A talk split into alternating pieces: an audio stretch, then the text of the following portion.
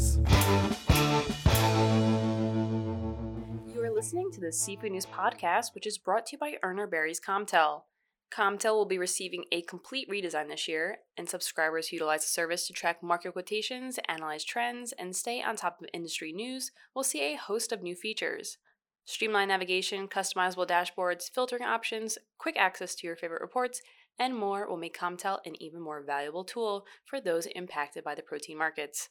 I'm Seafood News Managing Editor Amanda Buckle. And I'm seafood market reporter Lauren Castiglione. Now, Lauren and I, as well as the rest of the UB Seafood team, recently returned from Orlando, Florida, where we basked in the sun. It was beautiful weather, poolside. Lies, all lies. Uh, we were at the National Fisheries Institute's uh, Global Seafood Market Conference, and it was a big event this year as NFI was celebrating their 75th anniversary. And Yeah. those who listen to our podcast will know that because we had uh, Lindsay Fowler with NFI on the previous week to talk about that. Um, but uh, it also happened to be Lauren's first time at GSMC. So, Lauren, what'd you think? It was, and I loved it. Um, I thought NFI did an awesome job of keeping a very well rounded perspective um, on each of the markets by including industry experts, importers, producers, retail giants, chefs, uh, just to name a few. Um, so you had insight into so many different roles, and what I thought was really beneficial for our industry as a whole was that speakers from different protein sectors were invited to give kind of a foundation of what's going on in their industries Yes. what's working for them, what's been challenging, and I thought that was really interesting. Definitely, yeah. I mean, sometimes you kind of feel isolated. Uh, I mean, maybe not really with us, but like uh, actually, kind of with us. Yeah. Urner Barry, we, we cover, I mean, so much here, but when you know you're in the seafood department, you know, we're not really, you know, understanding what's going on Right. el- elsewhere. So it was, uh, and you can learn a lot from what the other industries have gone through already. yeah, exactly. And um, UB was very well represented, I must say. Yeah, how many speakers did we have? Four, we was had, it? Yeah, we had uh, Urner Barry's senior VP, uh, Russ Whitman, who uh, does poultry in our office.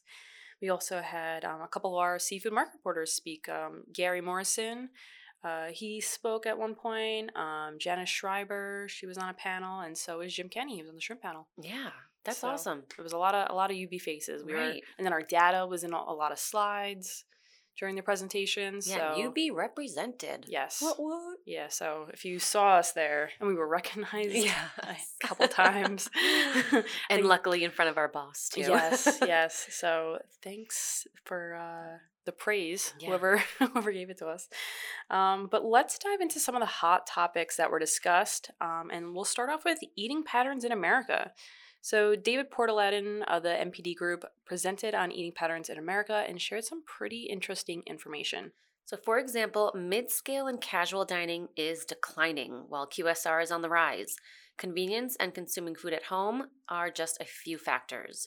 So I thought it was pretty cool that 80% of meals consumed, he said, are sourced from in home and 20% of meals are away from home. And I mean, I'm thinking about it now, and I don't know if it's because uh, I have a, a kid now, but I'm not going out. I'm getting a lot Yes. of takeout, and I want to go home and I want to be in sweatpants when I'm eating it. Right.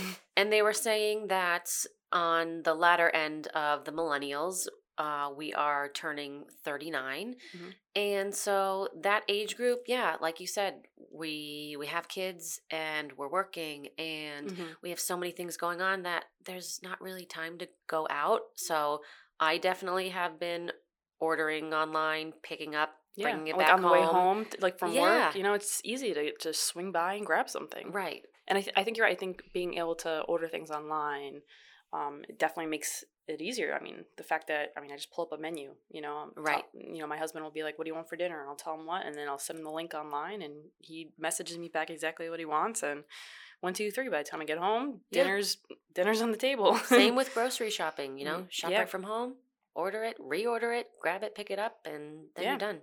I mean, it's it's all about convenience. Yes. And uh, which brings us to cooking, you know. So they are seeing some growth with at-home cooking, and you Mhm. know maybe we could credit the boxes of these meal kits and exactly. stuff. But they also brought up the Instapot and the air fryer. and I you was like, yes, I have the Instapot. And then when they said the air fryer, I was like, well, I don't want to raise my hand again and be like You so have both? typical, but I have both. See, I don't have either, and it's strictly because of space. Yeah, they are. no yes, space. we don't keep them out on the counter because Mhm. they are big, Yeah. like pieces. So, um, but yeah, they.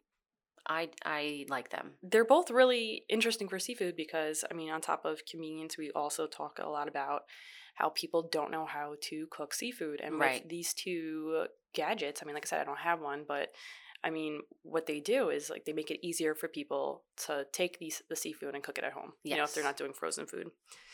Um, but convenience, so they're saying that uh, the main um, trend in convenience is buying shelf stable food. So I mean, that's your canned tuna, your pouches of tuna.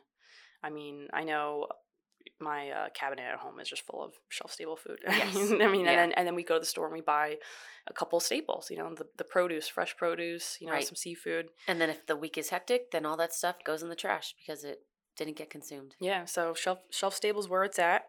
Um, anything else that you found uh, interesting? Uh, no, I think you hit on all the all the key uh, points right there. Okay. Some other trend spotting that they said was uh, independent and micro chain restaurants. Those are restaurants uh, with uh, three to 19 units. Um, unique global cuisines, healthy food options, plant based food options, which we'll get more into in a minute, and sustainability. So they were saying that um, for alternative proteins, uh, according to the data from the NPD group, 16% of consumers regularly eat plant based alternatives. So think tofu, veggie burgers, and almond milk. So it's a wide range. Um, sorry, or almond drink. Almond is, uh, beverage. yeah, almond beverage, as Jim Mulhern, president and CEO of the National Milk Producers Federation, wants us to call it. He was one of the speakers. Yes. Um, so what I found really interesting was that 89% of those polled do not identify as vegan or vegetarian. Mhm. Uh, but the number one reason they added plant based alternatives to their diet is because they perceive them to be a healthier choice. Um, other factors included taste, the desire to eat more vegetables, and sustainability or animal welfare. Yeah. So I mean, the fishless fish was a huge topic, um, and like I said, we said they had um, somebody from the National Milk Producers Federation um, speak, and uh, they turns out they've been dealing with this issue with um, almond milk and labeling issues for almost forty years, which I didn't really honestly think about, which I thought was pretty cool. Um, you know, because when I think almond milk and all, all these things, I you know I, I think of it as something relatively recent, but it's Right. it's, it's been around. Yeah. Um, and the other thing, which I thought was really cool, was that they had uh, Danielle Beck. She's the executive director with the National Cattlemen's Beef Association. Uh, she spoke because the, I mean, they've obviously been dealing with a lot of these veggie burgers popping up.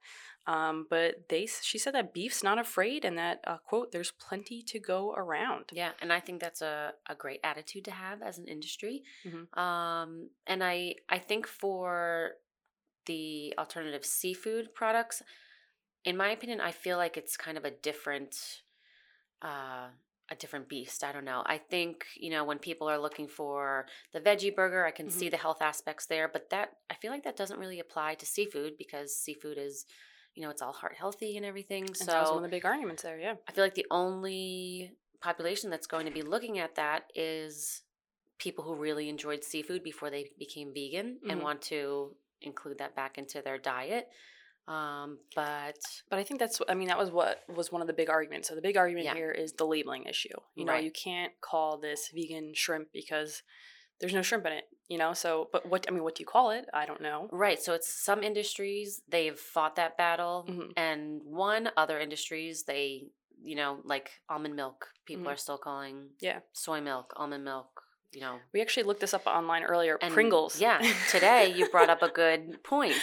So I was I was talking because I, I think this whole thing was have been very fascinating, and so I was talking to my husband about it, and he said Pringles aren't potato chips, Yeah, and I and was they like, can't "What?" be labeled potato chips. Yes, and so we we looked it up, and sure enough, somebody fought them, and the FDA ruled that I mean they're not made from potato chips; it's like a dough. You'll have to look more into this. Yeah, There's it's very some- interesting. and we found some actual videos of them how they make the Pringles, which are really cool. um, but so somebody brought that up. They fought, you know, Pringles, the potato chip industry fought Pringles on it, and so they are not called a potato chip because they're not made from sliced potatoes.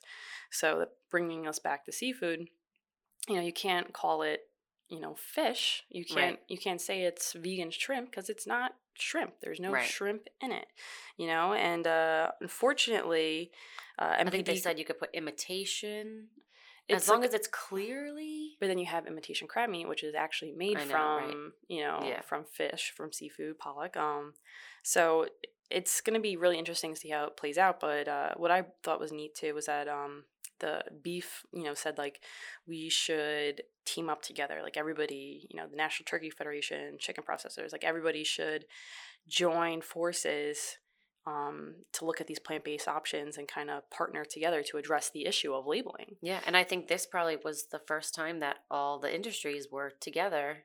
Close, yeah. We, I mean, You we just didn't have eggs represented, you know, but. And, and nobody from poultry was there, but well, I mean Russ was there. No, but Russ. Yeah, but I mean, it's it's an interesting point on bringing up healthy. One of the issues is that you assume that what you're eating, if it's plant based option, is healthy, Right.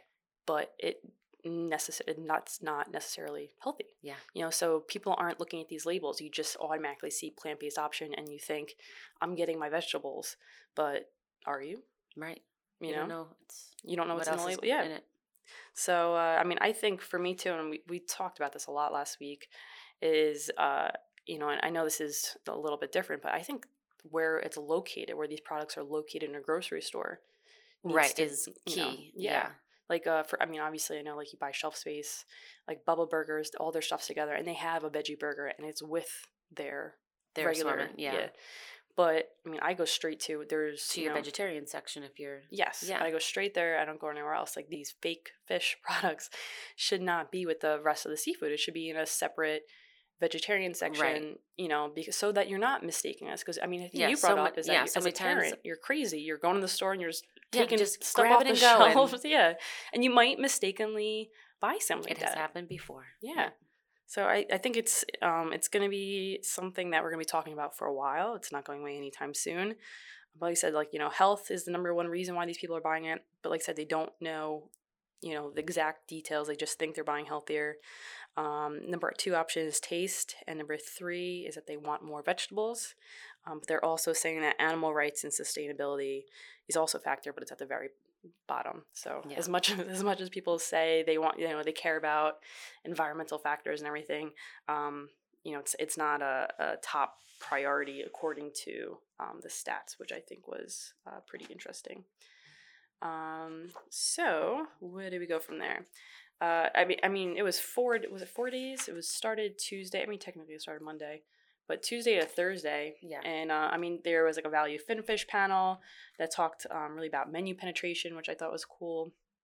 Um, like for example, tilapia it only has a nine point nine percent menu pen- penetration. What I thought was interesting, it's in mid scale and casual and fine dining. Um, I didn't really, con- I don't really consider tilapia a fine dining fish, Right. so I thought that was pretty cool.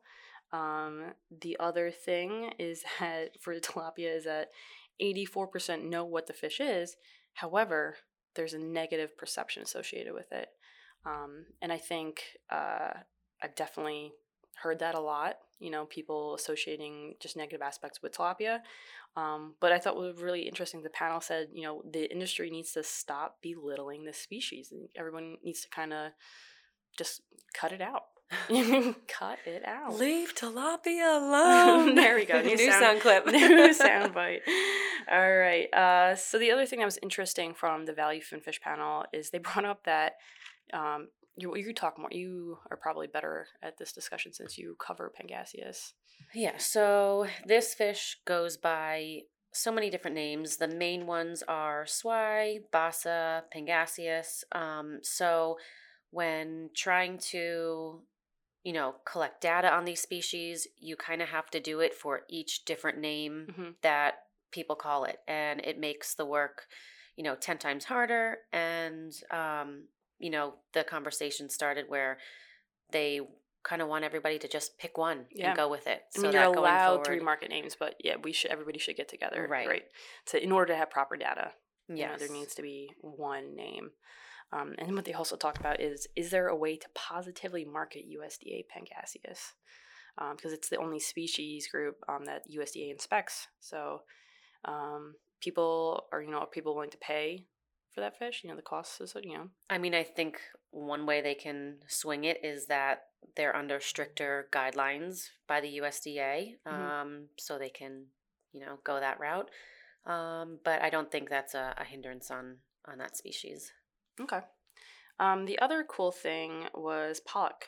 So uh, the catch is very stable. It's all in good health. but Pollock only has a 0.9 menu penetration. So there, it's mainly in um, mid scale, that small percentage that it's on. Um, and they're predicting that that menu penetration will stay the same throughout 2023. Um, and but there's little species recognition is what they found when they're polling people, and so they did call out the Association of Genuine Alaska Pollock Producers, and um, they said that GAP is you know trying to change that. Um, you know, so their argument is there needs to be like the Pollock story to get you know messages across.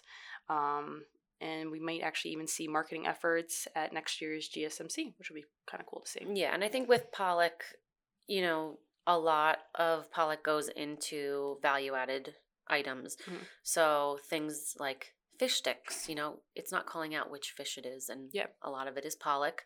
Um, so until I got into this industry, I didn't, I didn't know what Pollock was either. Mhm. So I think, Yeah, identify. yeah, Which actually brings us into another point is that we were saying, you know, if you want people to have more menu penetration, you want people to eat more seafood, stop just saying it's, you know, fish and chips or Yeah. something general. or even just like uh, we went to an event where the options were chicken, vegetarian, Right, or, or fish. fish.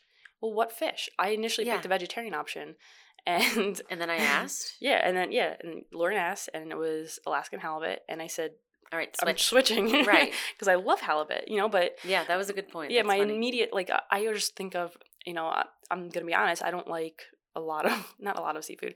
I don't particularly care for salmon. I'm, Uh-huh. I'm just gonna say it. I'm, I apologize to That's our okay. salmon I listeners. love salmon. All right, so Lauren makes up for it.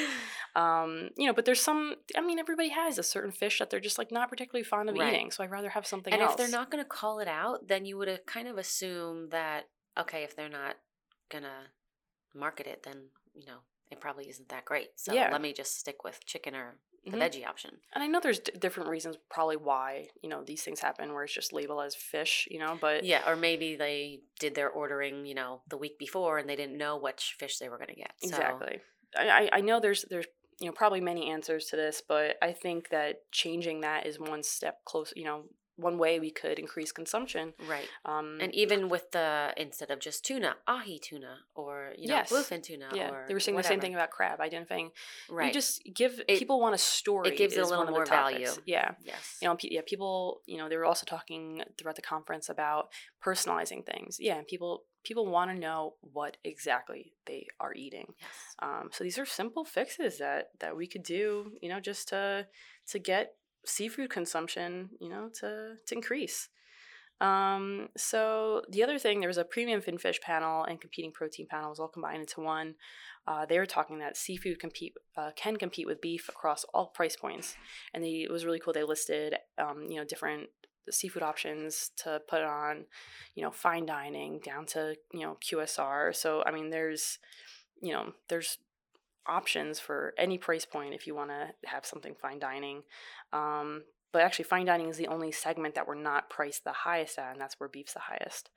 Um, they also noted that consumption of poultry is on the rise, while everything else has been stagnant.